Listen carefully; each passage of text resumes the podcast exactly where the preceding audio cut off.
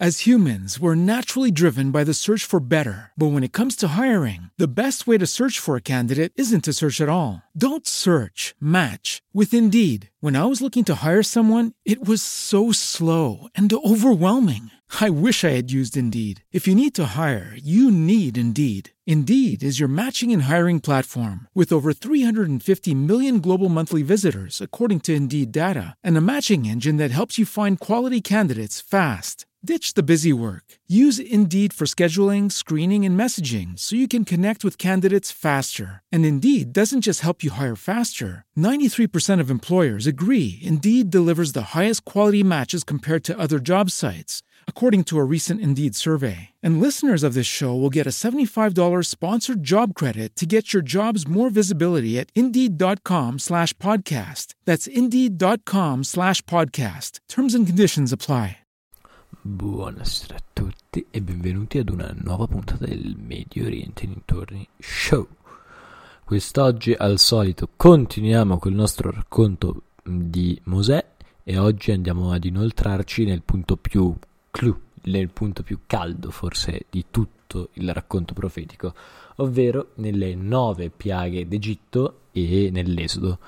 Detto nove piaghe non ho sbagliato, lo so benissimo che per il mondo cristiano, per il mondo cattolico, anche per il mondo ebraico sono dieci, però nell'Islam sono nove. Ma adesso ci arriviamo, tutto vi spieghiamo bene. Dicevamo la scorsa volta che appunto Mosè è arrivato dal faraone, ha iniziato a eh, appunto parlargli, eccetera. Faraone non gli ha creduto e a questo punto il faraone aveva chiamato questi maghi che hanno fatto una gara contro Mosè, hanno perso e poi si sono convertiti. A questo punto siamo in un momento in cui Mosè è ancora in Egitto, naturalmente, il faraone è ancora più arrabbiato e diciamo si stanno iniziando a creare sempre di più delle violenze, delle persecuzioni contro gli ebrei, cose di questo genere. Sostanzialmente cosa accade? Intanto questa è una piccola chicca che ho aggiunto nell'articolo in realtà è un po' più, cioè quasi una precisazione, ovvero che eh, il faraone aveva un visir che si chiamava Haman e questo Haman sostanzialmente eh, viene chiamato per realizzare una torre altissima quale, cioè, sulla quale sarebbe dovuto arrampicare il faraone per così poter vedere il dio di Mosè. Ok, questo diciamo è una piccola cosa, però serve a spiegare il fatto che era proprio incattivito sto faraone, cioè voleva in tutte le maniere insultare il dio di Mosè, voleva in tutte le maniere far vedere che era lui Dio, eccetera. E appunto c'è questo clima di tensione e, e arrivano queste piaghe. Nel Corano le piaghe sono in realtà 5, ancora meno delle 10, e sono eh, l'inondazione, le cavallette, le pulci, le rane e le, l'acqua del fiume che diventa sangue. Nel Corano in realtà c'è scritto anche che ci sono in totale nove segni evidenti per la gente del faraone, però onestamente non va mai a specificare quali siano questi altri quattro. Sicuramente, ripeto, le inondazioni, le cavallette, le pulci, le rane e l'acqua tramutata in sangue ci sono tassativamente. Sulle altre cose c'è un po' di dubbio, nel senso che, parere mio, non c'è la morte del, figlio, del figlio primogenito, perché tendenzialmente Allah onestamente fa tante cose, eccetera, però non sono molte le volte nelle quali uccide proprio un essere umano, lui di persona. Lo fa tutte le volte, diciamo, da un punto di vista astratto, però non in questa maniera, non in maniera specifica. Fatto sta che arrivano queste piaghe, il faraone si arrabbia ancora di più, è proprio una situazione ingestibile, ormai si capisce che manca poco prima che accada uno scontro proprio pesante. E allora cosa accade? Allah appare, non lui naturalmente, però appare un messaggio di Allah per Mosè che gli dice essenzialmente che devono scappare, lui con tutti gli ebrei devono scappare la notte. Tra l'altro gli dice anche guarda che stai attento perché ti seguirà appunto il faraone col suo esercito, quindi tieni presente di questa cosa, non è che puoi andare in giro tranquillamente a una velocità normale, eccetera, devi anche un po' muoverti perché sennò c'è un problema. Però gli dice anche non ti preoccupare perché tu sei nelle mie mani, sei nelle mani oggettivamente migliori in assoluto e quindi vai tranquillo. Mosè arri- eh, guida questo suo popolo la notte, guida gli ebrei, arriva fino a questo corso d'acqua che onestamente non mi sembra sia specificato che mare, cosa sia, però arriva fino a questo corso d'acqua e nel frattempo effettivamente il faraone si è accorto del fatto che loro stanno andando via, quindi ha già radunato un esercito, ha portato anche questo Haman e in fretta e furia stanno raggiungendo Mosè e gli altri.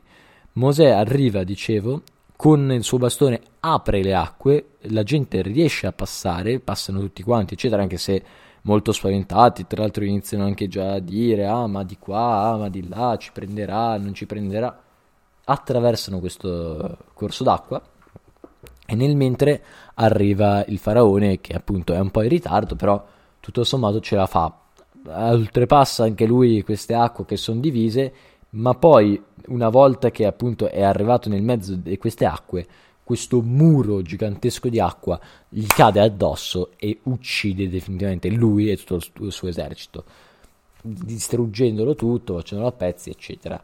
Qui in realtà il faraone si converte, nel senso che il faraone dice, per essere chiari, che ah, avevi ragione Mosè, allora io crederò al tuo Dio, eccetera. Però, visto che lui lo sta dicendo quando ormai è morto, Allah non accetta il suo pentimento. Però vuole comunque diciamo, tenerlo in considerazione sotto alcuni aspetti e quindi sembra, secondo il Corano, che la mummificazione derivi proprio da questo faraone che sostanzialmente ha mantenuto il corpo simile a quando era in vita e serve come monito per gli altri. Questo all'incirca un po' il racconto dell'esodo.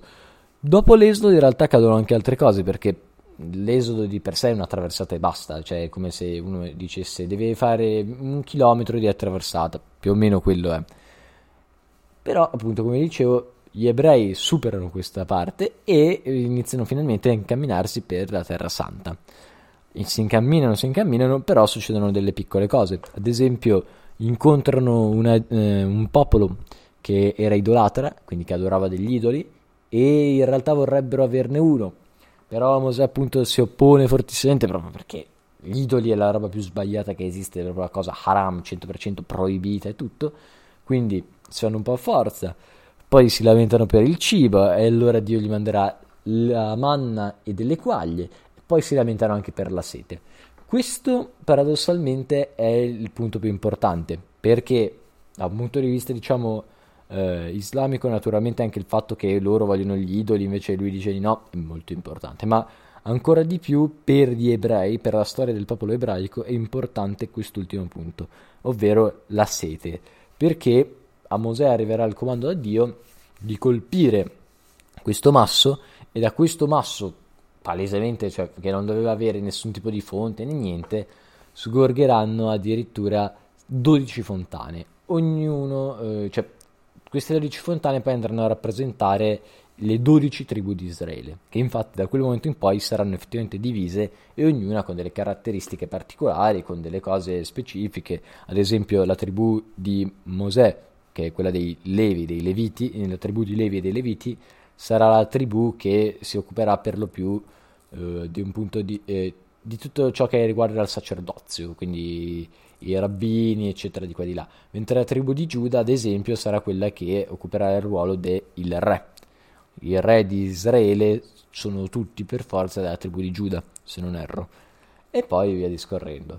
Fatto sta che appunto il viaggio non è finito al 100%, nel senso che domani vi racconterò la parte quella quasi definitiva, almeno da un punto di vista biblico, perché è il punto forse più importante, ovvero quando ancora più importante di questo, andiamo sempre, il punto dopo è sempre più importante, perché appunto Mosè riceverà effettivamente le tavole della legge, le tavole della Torah e in questa maniera diciamo si completerà in un certo senso la sua rivelazione profetica. Poi nell'Islam in realtà non è così perché Mosè ha ancora da dire delle cose, per essere chiari, però è il punto col quale ricorda, cioè nessuno si ricorda per essere chiari la morte di Mosè, nessuno. Però tutti si ricordano questo fatto, ah, le tavole della legge, i, do- i dieci comandamenti, eh, avvengono in quel punto lì, che vi spiegherò domani. Detto questo, noi ci salutiamo, ovviamente, ci vediamo domani, ovviamente, e vi annuncio anche che giovedì ci sarà una live su YouTube, questa volta non organizzata da me, organizzata da Ted B. E niente, potete andarmi a incontrare là se volete passare, è tutto gradito. E parleremo un po' di Islam, di, faremo dei paragoni fra cristianesimo e comunque Bibbia, eccetera, e Islam e parleremo anche un po' di sufismo, quindi se siete interessati venite pure perché secondo me ci divertiremo molto. Detto questo, come vi dicevo, io vi saluto e vi ricordo che se siete interessati a vedere questo articolo, questo podcast realizzato in forma di video, dovete andare sulla pagina di Instagram di Medio Oriente dintorni e mettere il like sull'articolo scelto, diciamo così. Questo, come dico tutte le volte, non mi stancherò mai di dire, non tanto perché è tassativo che io faccia poi quello, ma perché mi serve sapere cosa vi piace, cosa vi interessa di più. E finisco così proprio mettiamo tutto quanto. Vi invito anche a seguire su Facebook, Instagram, YouTube, Spotify, chi più ne ha più ne metta e naturalmente sul sito. Io vi saluto adesso per davvero, alla prossima. As humans, we're naturally driven by the search for better. But when it comes to hiring, the best way to search for a candidate isn't to search at all. Don't search, match with Indeed. When I was looking to hire someone, it was so slow and overwhelming.